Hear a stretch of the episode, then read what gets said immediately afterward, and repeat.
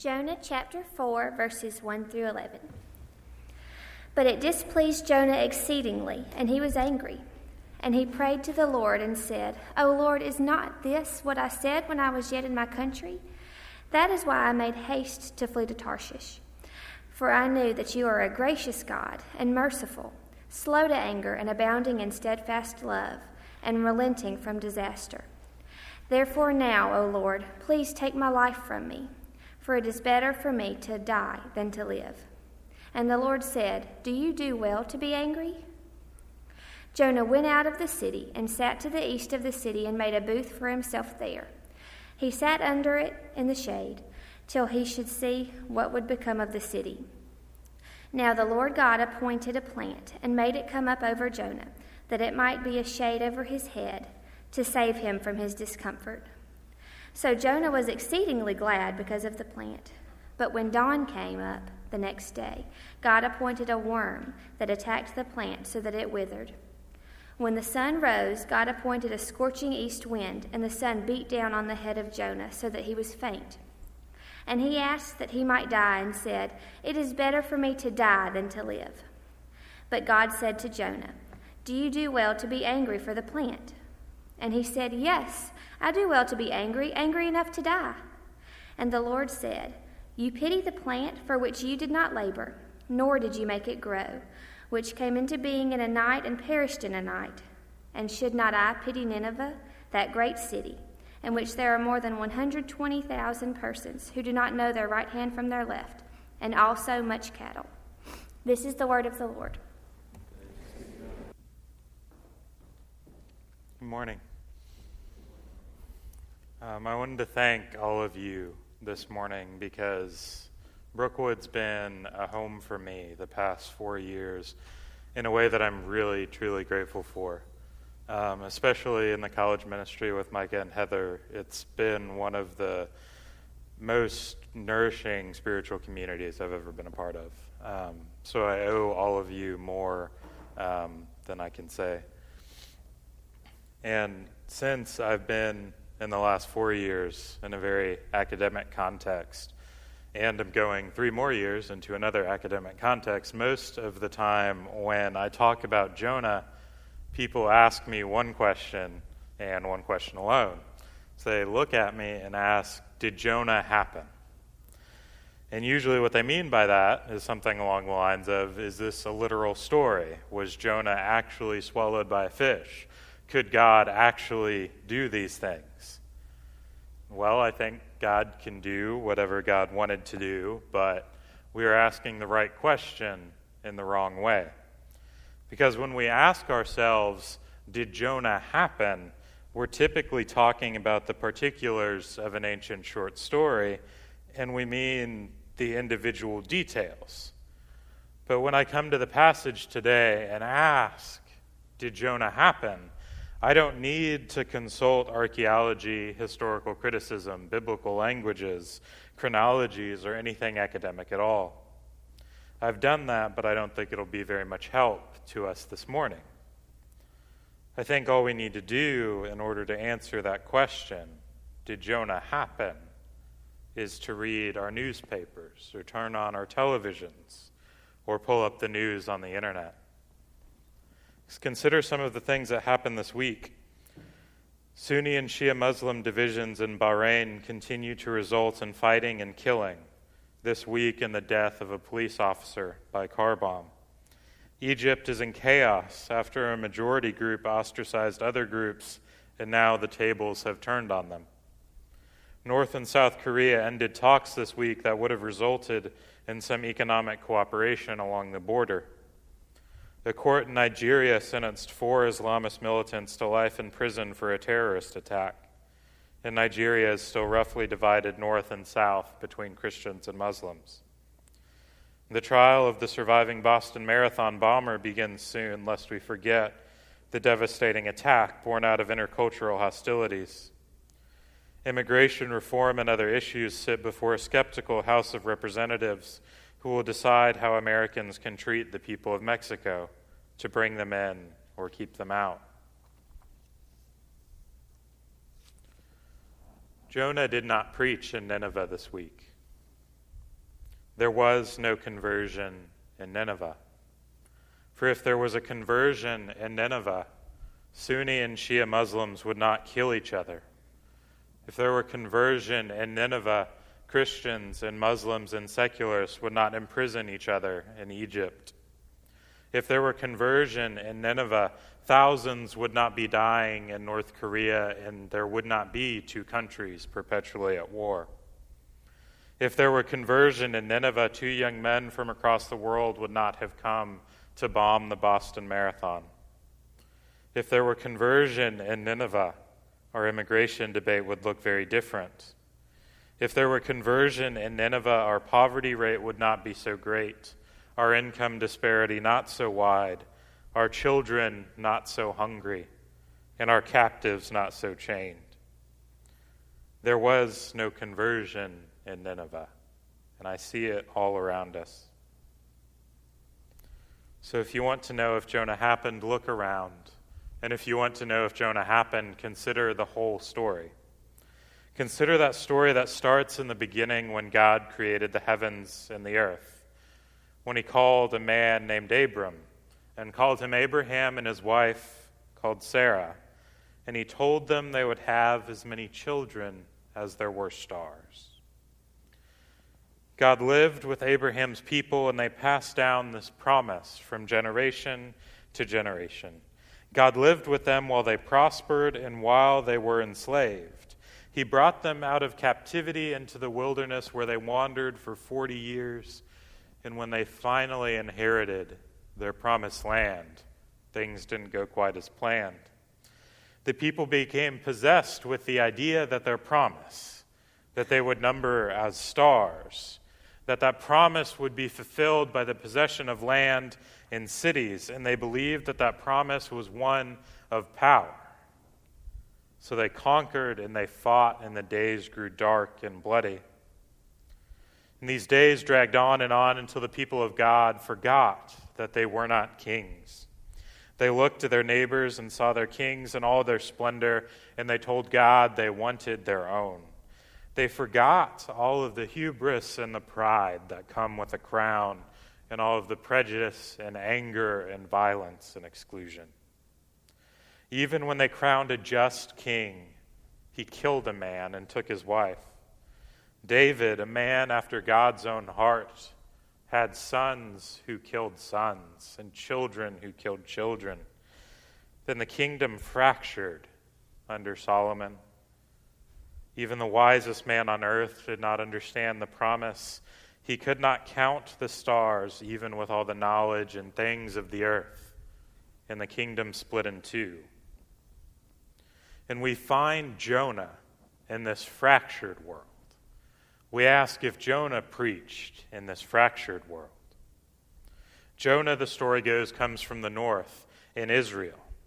God called Jonah to preach to the people of Nineveh, but understandably, Jonah had no desire to do that whatsoever. Nineveh was the capital of Assyria, the hated enemy. To Jonah and the rest of Israel, Assyria was the epicenter of debauchery, idolatry, violence, and all that a pious Israelite despised. So Jonah hated Assyria and he tried to run away. He got on a boat and ended up in a fish. He went to sea and ended up in the sand in front of Nineveh. So he preached to the people he hated, and he told them how to avoid destruction. He told his enemies how much God loved them, and they repented. There is conversion in Nineveh, and the king issued a proclamation, and the whole city and all its animals donned sackcloth and ashes to weep at their impending doom. There was conversion in Nineveh, but Jonah hated it. He could not stand for these people to enter the kingdom of God. He huffed and puffed, totally content with the fact that he would rather see 120,000 people die than enter the kingdom of God. And whoever wrote the book of Jonah did not write it while Jonah was alive, because years after the story of Jonah takes place, Nineveh's armies march on his homeland of Israel and destroy it. Those tribes and those people are lost to history because the Assyrians wiped them out. There was no conversion in Nineveh that day. Almost 3,000 years ago, Israel saw the consequences of not preaching in Assyria. And when the people returned to Palestine and heard this story, they looked around and asked themselves the same question we did Did Jonah happen? And I guarantee you, when they looked around at devastated houses, a ruined temple, and scorched earth, they thought one thing today there was no conversion in Nineveh. They heard the story and wept before its consequences. They rebuilt, but they wept, for there was no conversion in Nineveh. And many lost hope and thought that Abraham's promise, the counting of the stars, was dead. Because there was no conversion in Nineveh, Assyria destroyed Israel. Because there is no conversion in Nineveh, Sunni and Shia Muslims are at war in Bahrain. Because there is no conversion in Nineveh, Christians, Muslims, and secularists imprison each other in Egypt. And because there is no conversion in Nineveh, thousands die in North Korea, and two countries are perpetually at war. Because there is no conversion in Nineveh, terrorist attacks rock our nation and others. Because there is no conversion in Nineveh, our debates around poverty, immigration, welfare, healthcare, income disparity, hunger, and education center more on politics than people. There is no conversion in Nineveh, and I see evidence of it all around.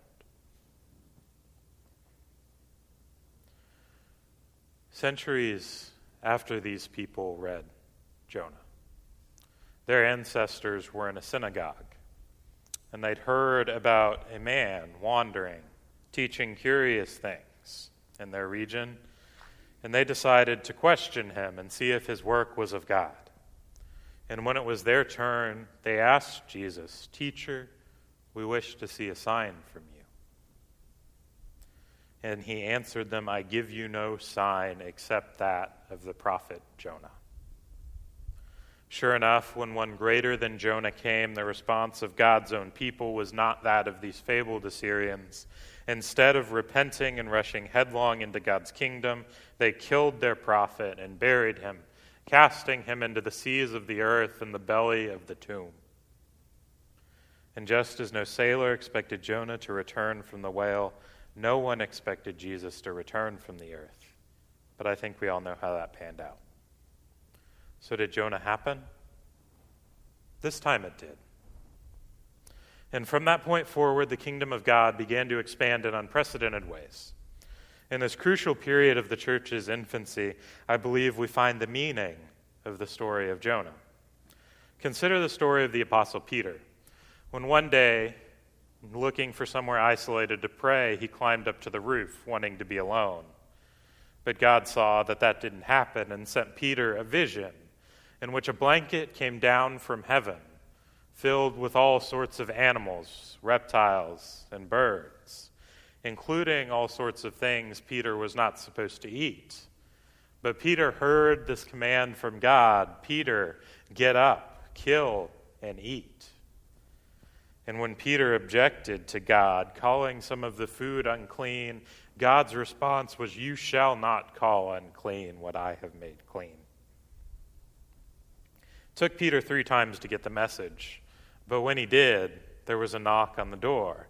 And he went downstairs, and there was a man sent from a man named Cornelius, a Gentile and a Roman. The man said that Cornelius had sent for him because an angel of God had come to him and told him to do so. And Peter took the messengers at their word and traveled to Caesarea. When Peter sat with Cornelius, he heard him tell the story of how God had been at work in his household. And undoubtedly confused at first, at some point in the conversation, it clicked for Peter that God wasn't talking about food when he said, What I have made clean, you must not call unclean. So Peter stood up in the house of a Gentile and said, I truly understand that God shows no partiality but in every nation, anyone who fears God and does what is right is acceptable to God. Peter stayed with these first Gentile believers and celebrated with them. And then he returned to Jerusalem. And he came before the church and gathered to hear what God had revealed to them. He walked between them, and standing among them, he said, There has been conversion in Nineveh. Says, There has been conversion in Nineveh. There has been conversion in Nineveh the Nineveh of my heart and my soul. So, what do all these stories have to do with each other? What do they have to do with us? I think if these narratives tell me one thing this morning, it is that conversion starts with us. Conversion does not begin with those outside of the church. Conversion starts with those within her walls. Conversion starts in the cold places of your heart and mind, those places that are the true Ninevehs of the world. Because Nineveh is not some far flung city on the other side of the world. Nineveh is not some unreached people group. Nineveh is not the sinners, but the self proclaimed saints. That is what Peter learned in that vision. Because Jonah is not a book about evangelism. Jonah is not about the conversion of others, Jonah is about the conversion of our own souls. Because did you hear Jonah's attitude at the end of the book? There is no happy ending to the story of Jonah. It's the only book in the Bible to end in a question, questioning Jonah's hatred for these people. Shows us that this book is about the conversion of our prejudices, our biases, our preconceptions, our judgments, and our own souls. And Jonah's example, as flawed as it is, demands that we be the first to convert. Because no matter how good we think we are, we all have a little Jonah inside of us.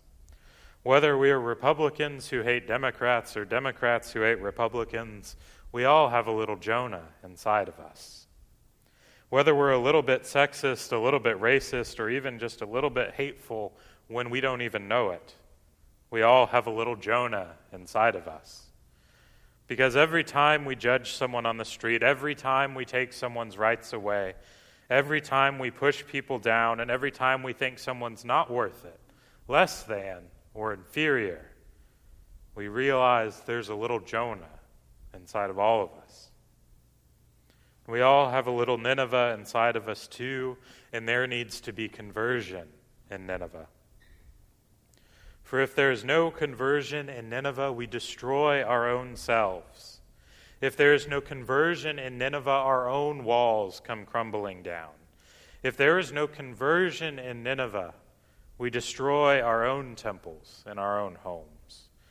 If we keep treating people as less than people subtly or not so subtly because of their race, their sex, their immigration status, their sexuality, their economic status, their political opinions, their religious inclinations, because of who they are, there will be no conversion in Nineveh. And Nineveh does not convert, Jonah tells us, at its own peril. Even the best of us throw up walls we like to set up sentries at what we think are the borders of the kingdom of God. Whoever we are, we like to keep some people out of God's kingdom. Some people are just too different, too sinful, too not like us to be in our kingdom. And that's why those people aren't sitting in the pews next to you this morning. We are better at building walls than we ever thought possible. And the problem with our metaphoric masonry is that those walls we are building are not actually part of God's kingdom. Because God is building his kingdom all along, whether we like it or not. How do I know that? Because God went to Cornelius before he went to Peter. Because God went to Paul before he went to Ananias. Because God was at work in the hearts of the Ninevites long before Jonah ever got there. Just so, God is at work all over the place, including the places we don't expect God to be. Our job is not to set up borders. at the kingdom. Our job is not to mind the gates, our job is to rush to the borders, to those new places where God is at work. Our job is to dive into those marginal spaces where God is doing a new thing. But we cannot find those places. We cannot find those spaces if there is no conversion in Nineveh, if there is no conversion for Jonah, if there is no conversion for our souls.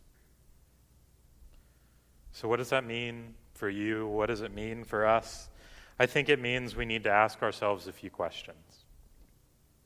Who is it that we don't love? Who is it that we think God can do no new work in their lives? Who is this person? Who are these people? It is time for conversion, my brothers and sisters, but not their conversion, but ours. If you'll pray with me. God of all people and all nations, be with us in our hearts today. Be with us in our souls today. Convert our hearts to your love. Convert our souls to your kingdom. Help us to mean it when we ask for your kingdom to come. Help us to mean it when we say we want all to come in. Christ of the margin and Christ of the borders, forgive us all our prejudices. Forgive us of our walls. Heal us of our hatred and heal us of our sins. Help us to bring all people into your kingdom and help us to love all people just as you do.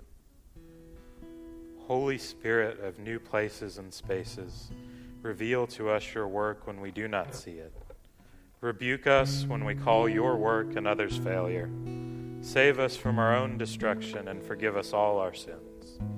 And God above, may your kingdom come on earth as it is in heaven. Amen.